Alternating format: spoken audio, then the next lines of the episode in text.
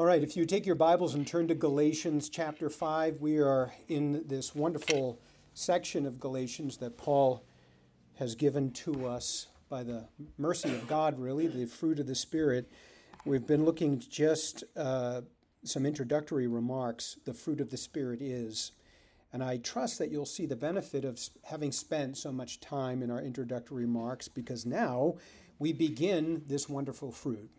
I'm very excited. We are done with the introductory remarks, and we're ready to consider each of these fruits in, in the order that Paul has laid them out. Love being, of course, the head of the list, and for good reason. Love is the chief attribute of the Christian life. Everything in the faith should flow from love. Paul leaves no question that this is true with the grand opening declaration on the importance of love that we read only moments ago from 1 Corinthians 13. Paul said, If I speak with the tongues of mankind and of angels, but do not have love, I become a noisy gong and a clanging cymbal. If I have the gift of prophecy and know all mysteries and all knowledge, and if I have all faith so as to remove mountains, but do not have love, I am nothing. And if I give away all my possessions to charity, if I surrender my body to that uh, so that I may may glory but do not have love, it does me no good. Hmm. But as the as grand and as important as biblical love is for the Christian church, it sadly is grossly misunderstood and it needs to be clarified in the church since in view of love the view of love by many Christians has been influenced by the world, as you can imagine. In case you haven't noticed, love is a big deal in our culture. Everyone craves love in some form, in some degree, and has done some pretty outlandish things in order to obtain it. Our own country even experienced a sexual revolution in the 1960s that promoted love. What the world needs now is love, sweet love. Most of you remember that. But this love was nothing more than really a selfish immorality propelled by a feminist agenda, with the birth control pill as its greatest claim to fame. The interesting thing is that while love seems to be so important to everybody the world over, there's no universally accepted definition of love. Now, there was an attempt to define it back in 1956 in a song called Love is a Many, Many Splendored Thing from the movie of the same title. So, what it offered was something like this it's, it's the April rose that only grows in the early spring. It's nature's way of giving a reason to be living, the golden crown that makes a man a king. Didn't, you didn't know that that's what love was. But that's what it was in 1956. Now, I know it doesn't do much, doesn't do much for me either, but neither do the attempts made today. So the Urban Dictionary has 36 definitions of love. Here is just a few among them. It is inexplainable yet incredibly strong feeling for someone. Having great chemistry, or something to avoid if possible. Something that, if returned, will make you the happiest person in the world and make you nothing, and, and make nothing else matter. Or here's a more medical one a widespread incurable disease which is known to affect mind and sometimes the body. Symptoms may include affecting judgment, lightheadedness, eye watering, chest pains, and increased need to be with the person who infected you. If known as it's known as highly contagious and can be deadly. It's puzzling to think our culture, or the world for that matter, cannot define something as important as love with universal accuracy. Yet, if you examine how, how love that the world, the worldly, unsaved, totally depraved, sinful human heart produces, cannot help but notice certain common elements, uh, common characteristics. Here are the most agreed upon, at least by we theologians. Love is uncontrollable. You cannot command it. It comes and goes on its own. It's something you can find, something you can lose, and it's something that you can fall in and out of. That's about it. What we consider this morning is not is not a product of the depraved human heart, but rather a fruit of the Holy Spirit, God Himself. This is biblical love, and it's far different. And in our introduction, we have prepared, that has prepared us really for this truth. I'm excited to say that if the fruit of the Spirit is fruit that is found only in the Spirit, who imparts it only to those who are born again, then no one other than genuine Christians can produce it, and that goes for the fruit of love. Well, let's understand that unbelievers cannot love as God calls the church to love.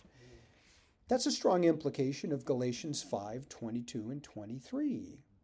True biblical love, which we'll, we'll define in, in a moment, is love that comes from God, has been displayed by God, and is possessed only by those who are known by God. There is no other way to look at it.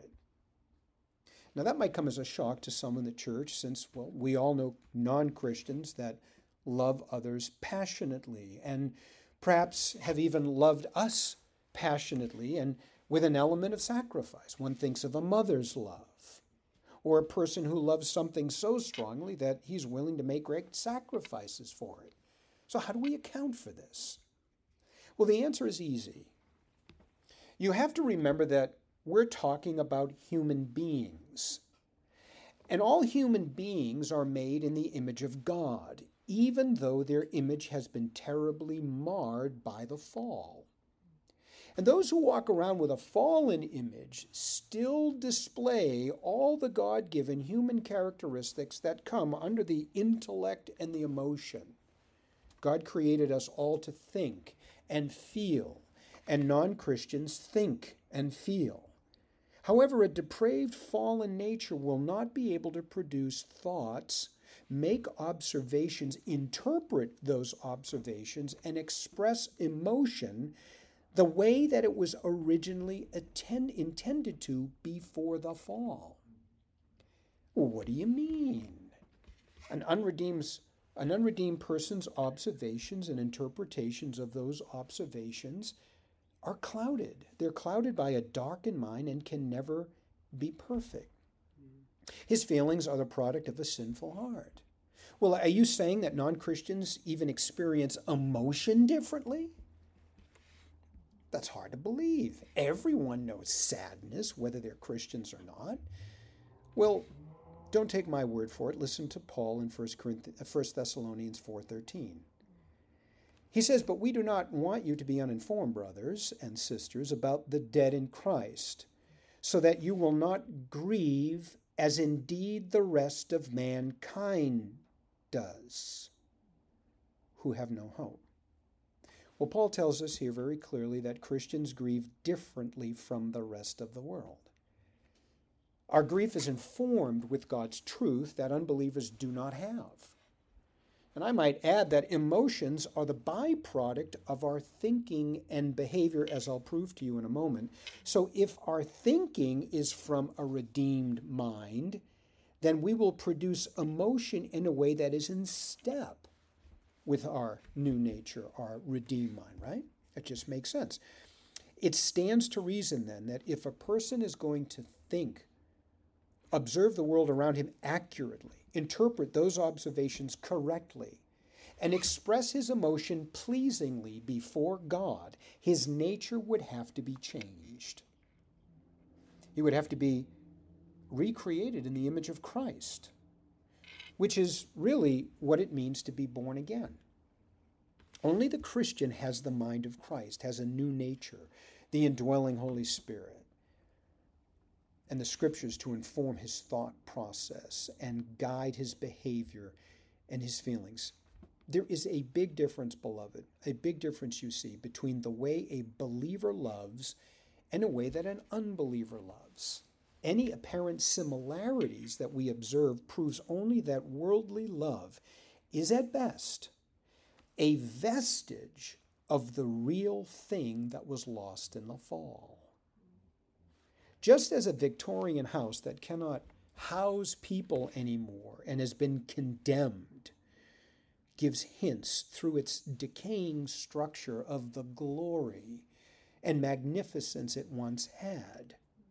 So the person's fallen nature displays, at best, decaying vestiges of a perfect human being.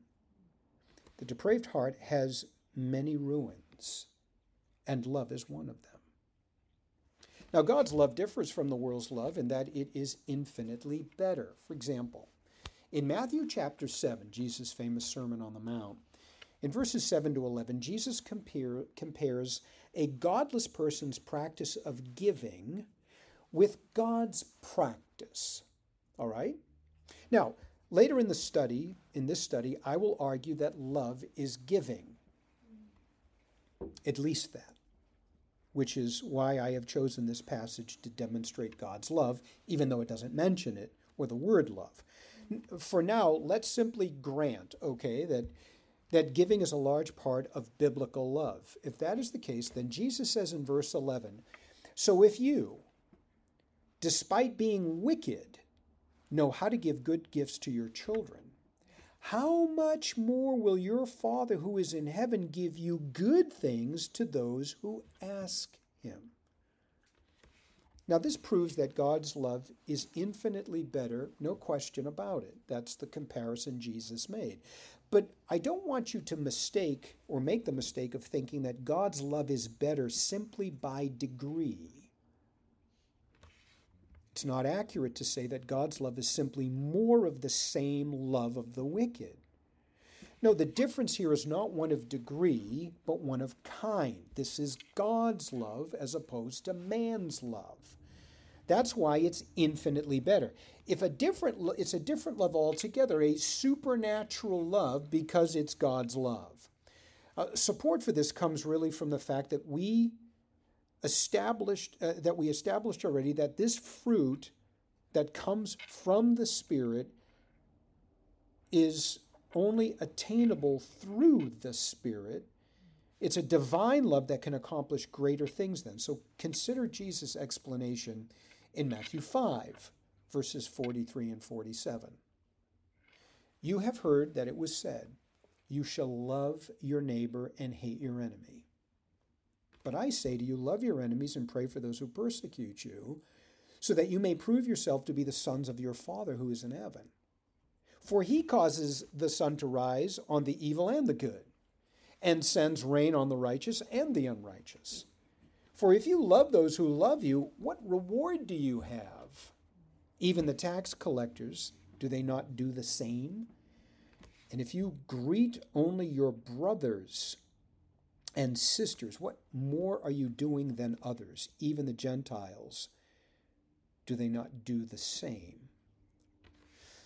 In this part of the Sermon on the Mount, Jesus expounds on the difference between God's love and the way the best of people in this world love. That would be the spiritual leaders of Israel. Didn't get any better than them. He points, uh, he points us to the tradition then of these Pharisees when he says, You have heard that it was said. But I tell you. Now, the phrase, you have heard that it was said, you should know, is never, is never used in the New Testament to refer to the written law of God or any Bible passage. Consequently, the strongest or I would say that I say it actually refers to the religious leader's wrong interpretation of the law. So the strongest spiritually and the most moral, that is, the religious leaders in Israel, got it wrong. You heard that it was said, referring to what they taught. But I say it's this over here. That's Jesus' point. Now, they didn't know God's love, they didn't teach God's love, and they didn't exercise God's love. Their kind of love extended only to those who were lovable, deserving of their love, their family, and those who reciprocated their love. And that's the kind of love with which they loved. And it would appear from this context then that worldly love con- uh, contains a measure of selfishness and self preservation. It is not in my best interest to love my enemy. In fact, that's silly. Why would ever do such a thing? God's love, God's divine love, is of a far different kind. in that it's never selfish, never self seeking, never self preserving.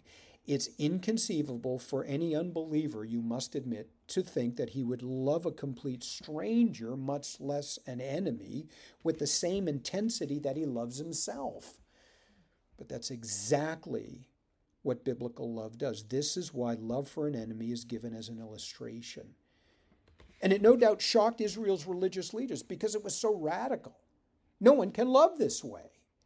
It's foolish, it's silly to entertain ever loving someone who's trying to hurt you.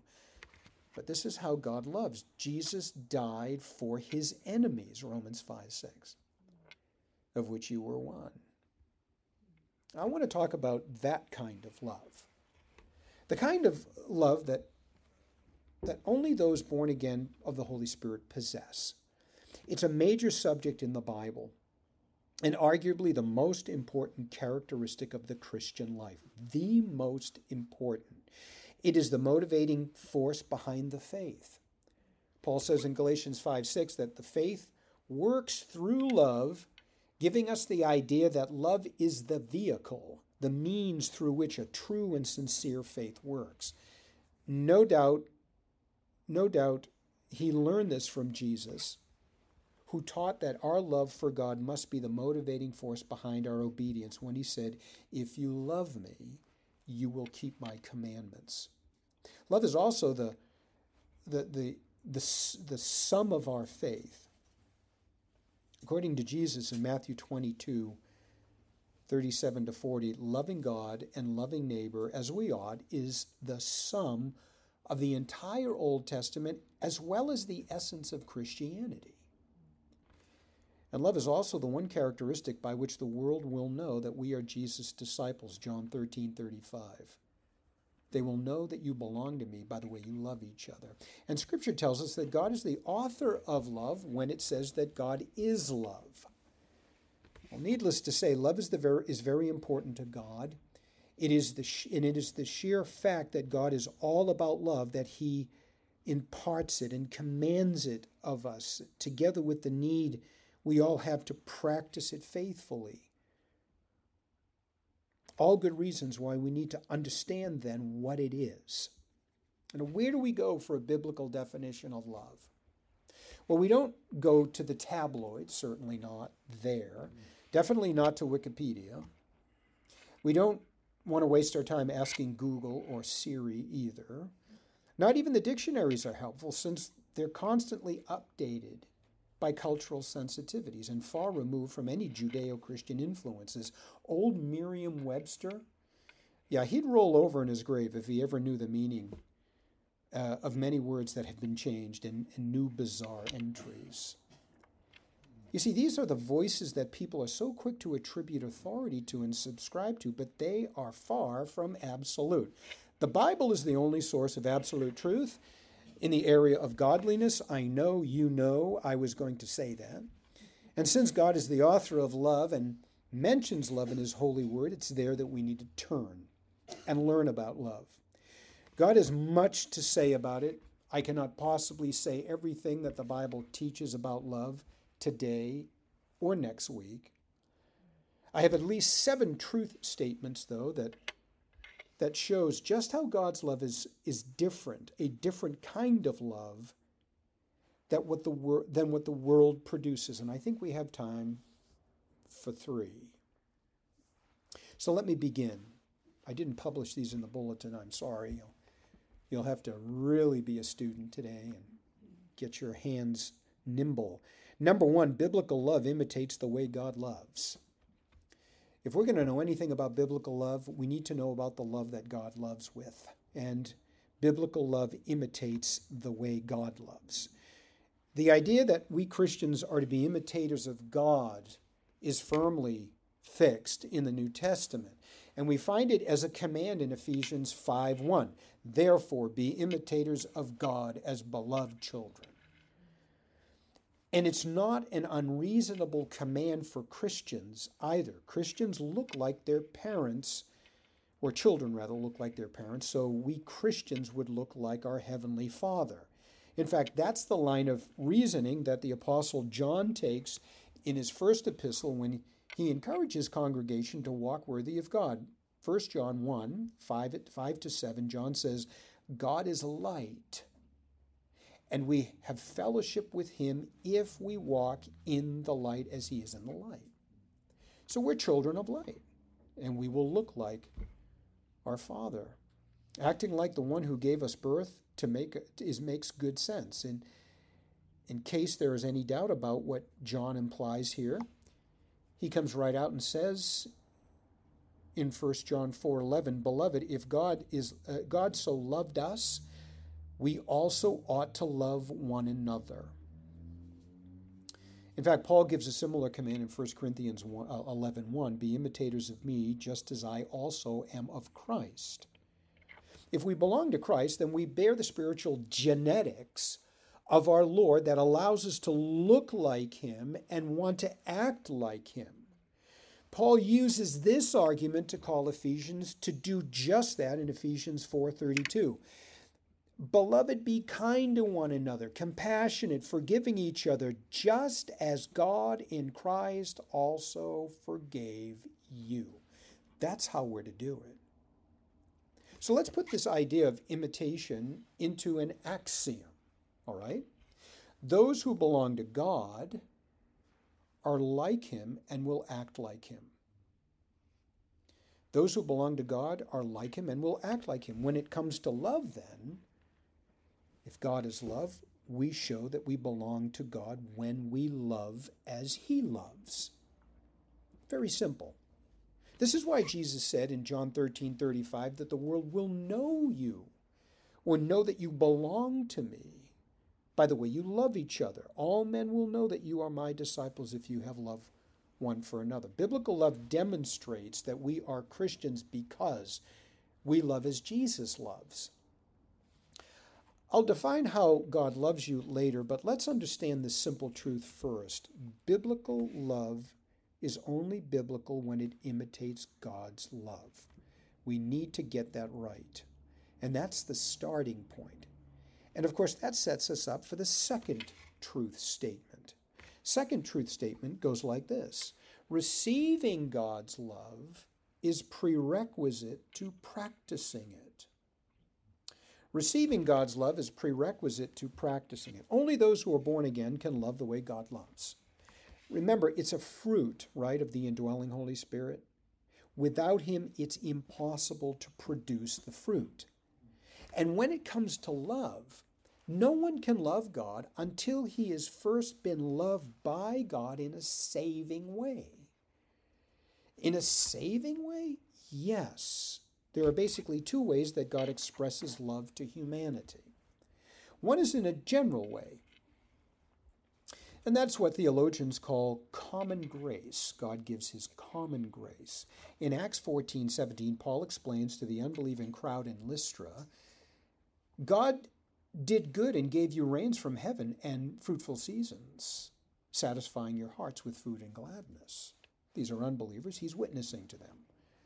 God extends to depraved humanity a measure of his grace in the form of rain and sun and food, protection from being wiped out by natural disasters, and so on.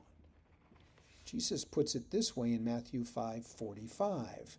He causes his sun to rise on the evil and the good and send rain on the righteous and the unrighteous. Common, common grace. God's common grace is an act of his love. And it does more than just send rain on lawns and gardens of the depraved human being. By it, God restrains depraved humanity from being as bad as it could. Oh, yeah, not every person acts as bad as his, dep- as his depravity would allow, you see. Not everyone is a Hitler. God also gives depraved humanity the ability to make advancements in the area of, of science and medicine and technology that benefit the populations of the world. God's common grace is the way God loves everyone in the world without exception. But there is another aspect of God's love that theologians refer to as saving love or effectual love. It's a love that effects or brings about salvation. It's the love that prompted him to save a people for himself. It's God's love that converts a person. Paul explains all about this kind of love in Romans 9, using the twin boys, Jacob and Esau, as examples. In the classic passage on divine election, Paul explains in verses 11 to 13 For though the twins were not yet born and had not yet done anything good or bad,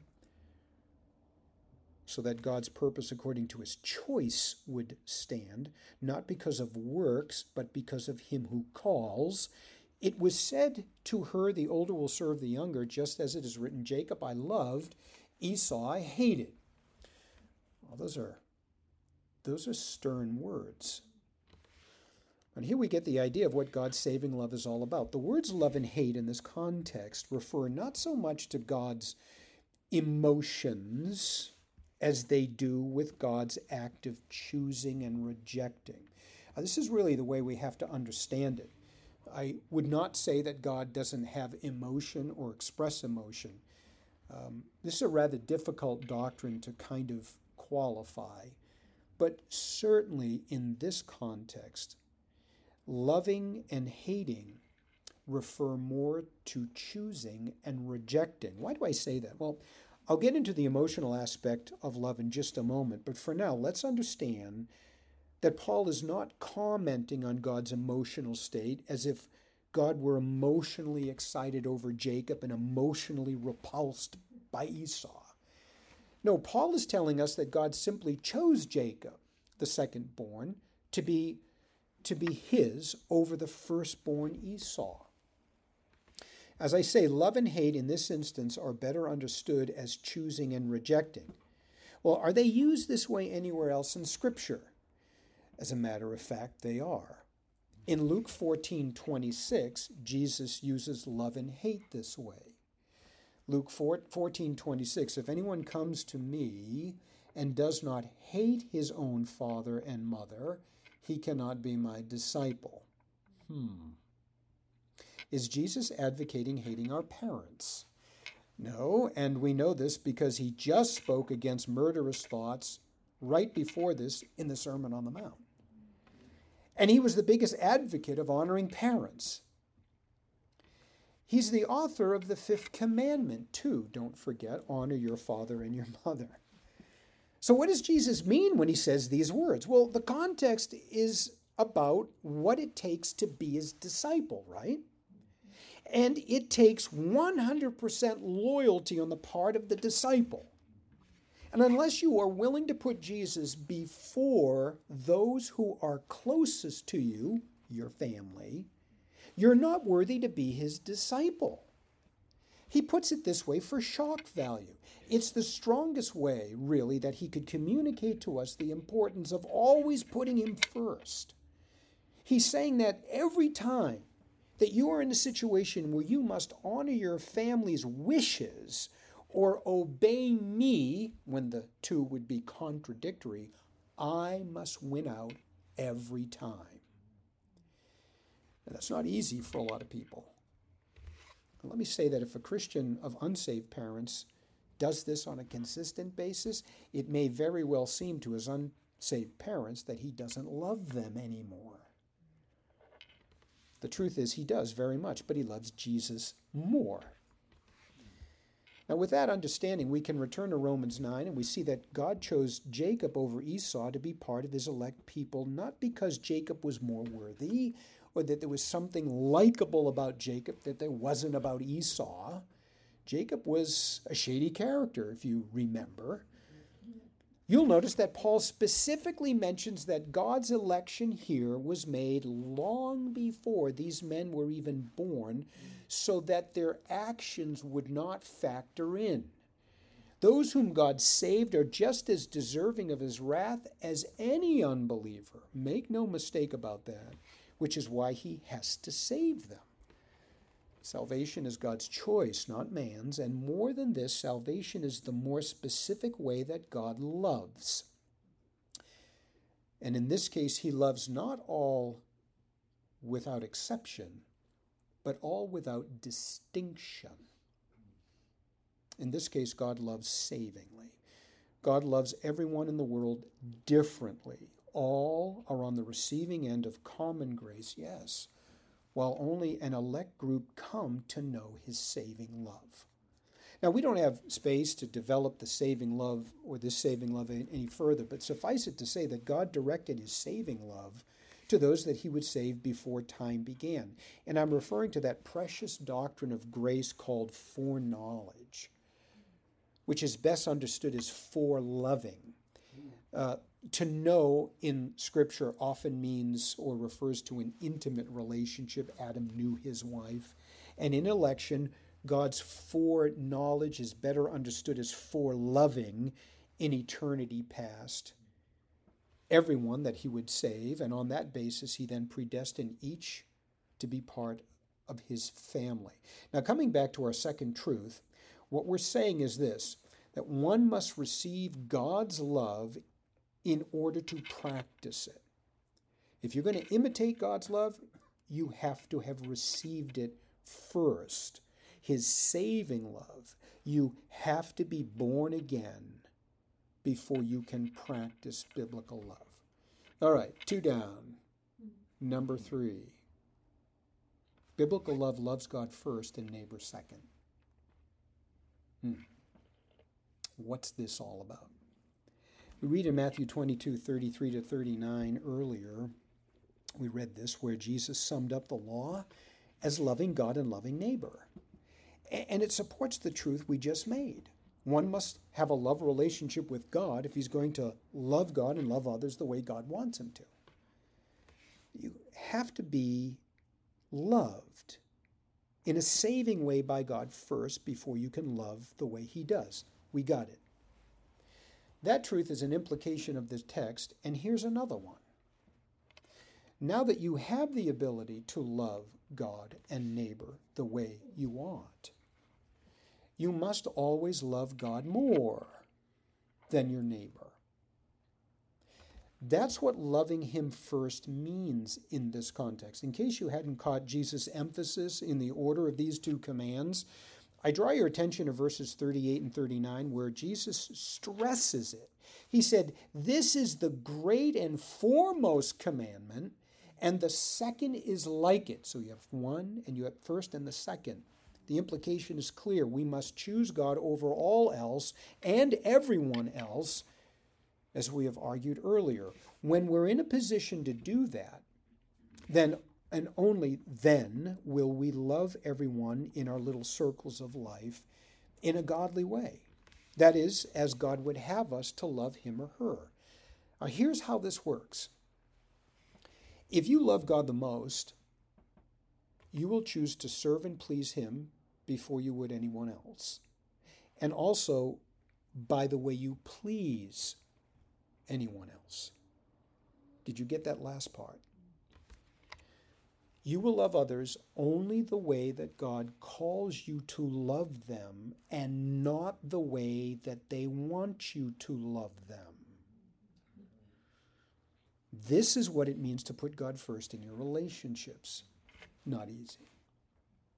So you will want to know the ways in which God is pleased to have you love someone, whoever it is. And he tells us in his word.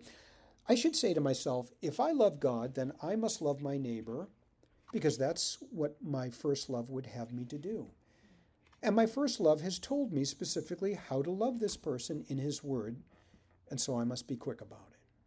The Bible tells us how to love our spouse, which is different from the way we love our kids which is different from the way we love our neighbors across the street, which is different from the way we love other Christians, which is different from the way we love our enemy and our church leadership, and so on. This is so important to grasp. Christians who miss this truth get themselves in all kinds of trouble. Let me give you an example. Just one example. How do we love another Christian who is in sin and refuses to repent? Well, the world and many Christians, sadly, would say, well, ignore the sin altogether and don't pester the persons between him and God. And we have no right to micromanage another person's life. So that's an easy sell, that one.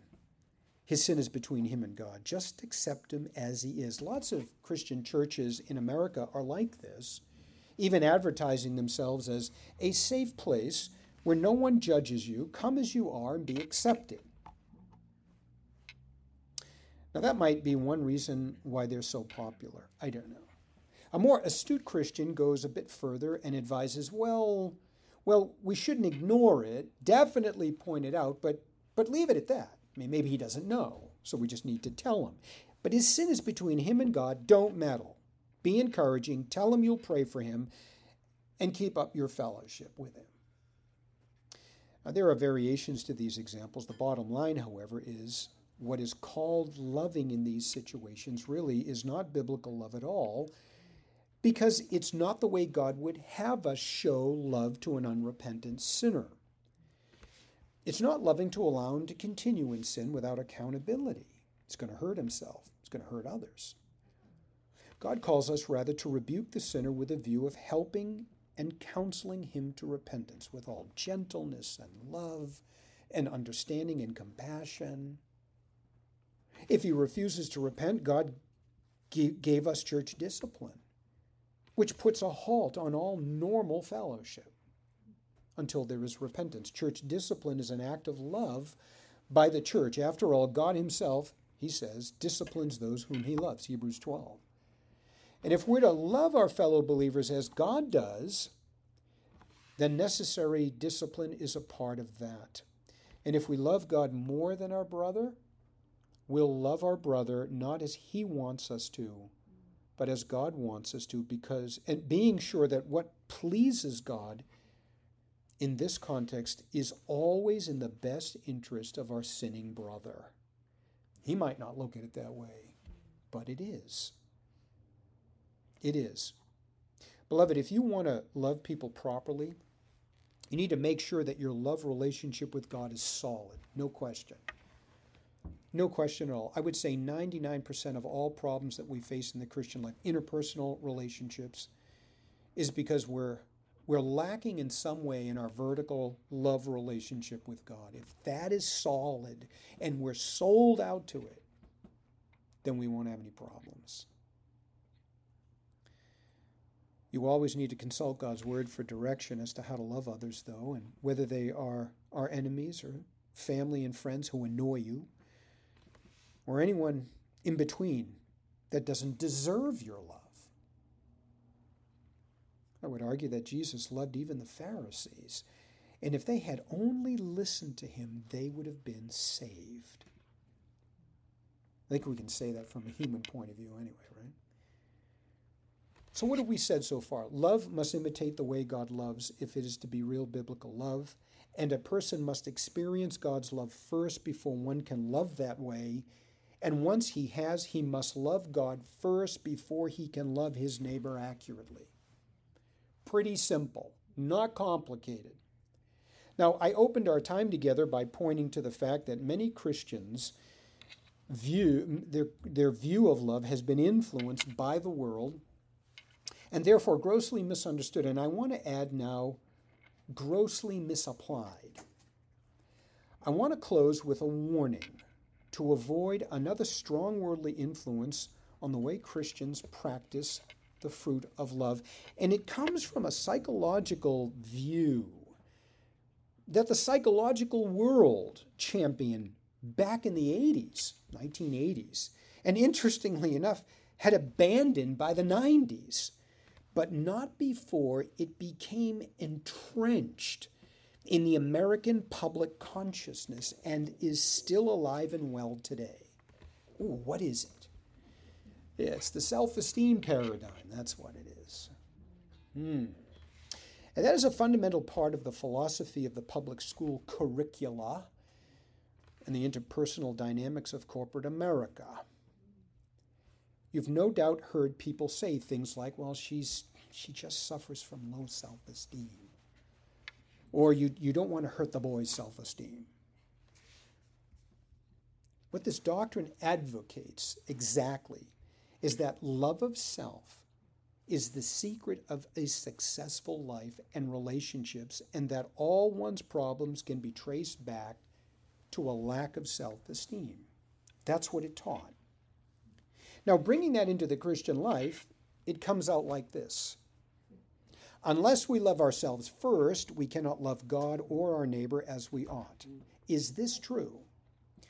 Um, secular psychologists no longer think, by the way, that this is true, which is why they abandon it. But many in our society still operate by it, as do many churches. What does the Bible have to say about it? Is it really true that we must learn to love ourselves before we can love others? And that all our problems really stem from a poor, low self esteem? Well, the answer is an absolute no, and for at least three reasons. Really, that's all we have time for. One is that there are only two commands in Matthew 22, not three, right?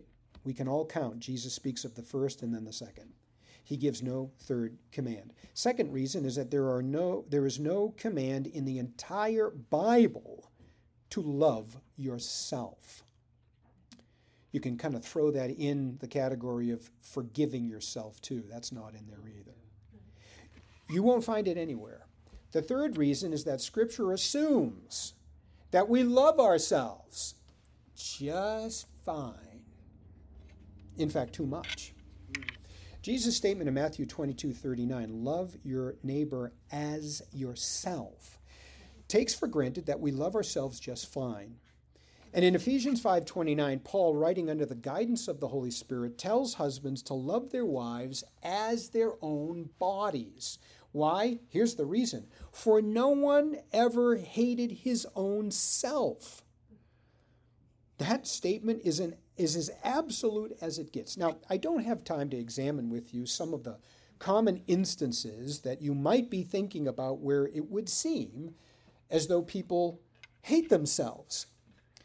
But suffice it to say, the problem with people is that they, in fact, do not suffer from low self esteem, but rather from too much self esteem. Even those who sadly end their lives, they're in a place where they will not tolerate people treating them poorly anymore. And they fix it that way. Yes, we love ourselves just fine. Bible assumes not only that we love ourselves just fine, but I said too much. And that's where all our problems really stem from. We think of ourselves and we care for ourselves too much. Pride was the primary motivation of Satan's fall. It was the primary motivation of Adam's fall, and it stands as the number one motive behind much of our sin. And think for a moment about Jesus' gospel message deny yourself, right? Deny yourself. Pick up your cross and follow me. He said, if you deny, if you don't deny even your own self, you cannot be my disciple. It's closer to the truth that all our problems in life result really from too much self esteem. We care too much about ourselves, what people think of us, what they're going to say about us, how they treat us, what we deserve, what we don't deserve, that we're unfairly treated, and so on. We regard what man thinks of us more than what God thinks of us. What does Paul warn in Romans 12:3? For through the grace given to me, I say to everyone among you, not to think more highly of himself than he ought to think, but to think so as to have sound judgment, as God has allotted to each a measure of faith. It's not surprising to find this warning to believers in Romans in a context on interpersonal relationships. Don't be jealous. Don't be thinking of yourself more highly than you ought. Love of self is a sure way to ruin your relationship with God and neighbor. So the self esteem view says that people must love themselves first before they can love others, and that all our problems stem from self from, from esteeming ourselves too little. But God says that we must love Him first, never command self love, and says that all our problems really stem from esteeming ourselves too much. So, who are you going to believe, the experts or God? Self love cult in America had a profoundly negative impact on the church that we can see even to this day. But you can, you can keep yourselves from swallowing this lie and practicing it with solid, a solid biblical view of love, a solid biblical view of love.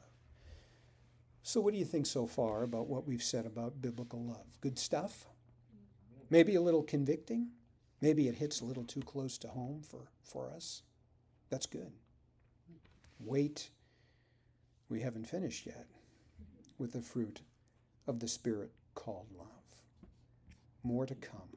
Father, we thank you for this time together, that we can open your word and we can turn and we can discuss things that are of such practical value for us, such importance to the, to the walk of faith, this great love with which you have loved us, that we have all received, and that now we can we can exercise freely and aggressively. And we pray you would find us exercising it just that way, and that we would find your grace sufficient to express it in these aggressive ways, that we would look to show the love of Christ, that we would pay no regard to how we are received, for we know that we are messengers of your truth. Pray that you would use us then to convey it in great ways for your honor, for your glory, and for the benefit of your church. We pray in Christ's name. Amen.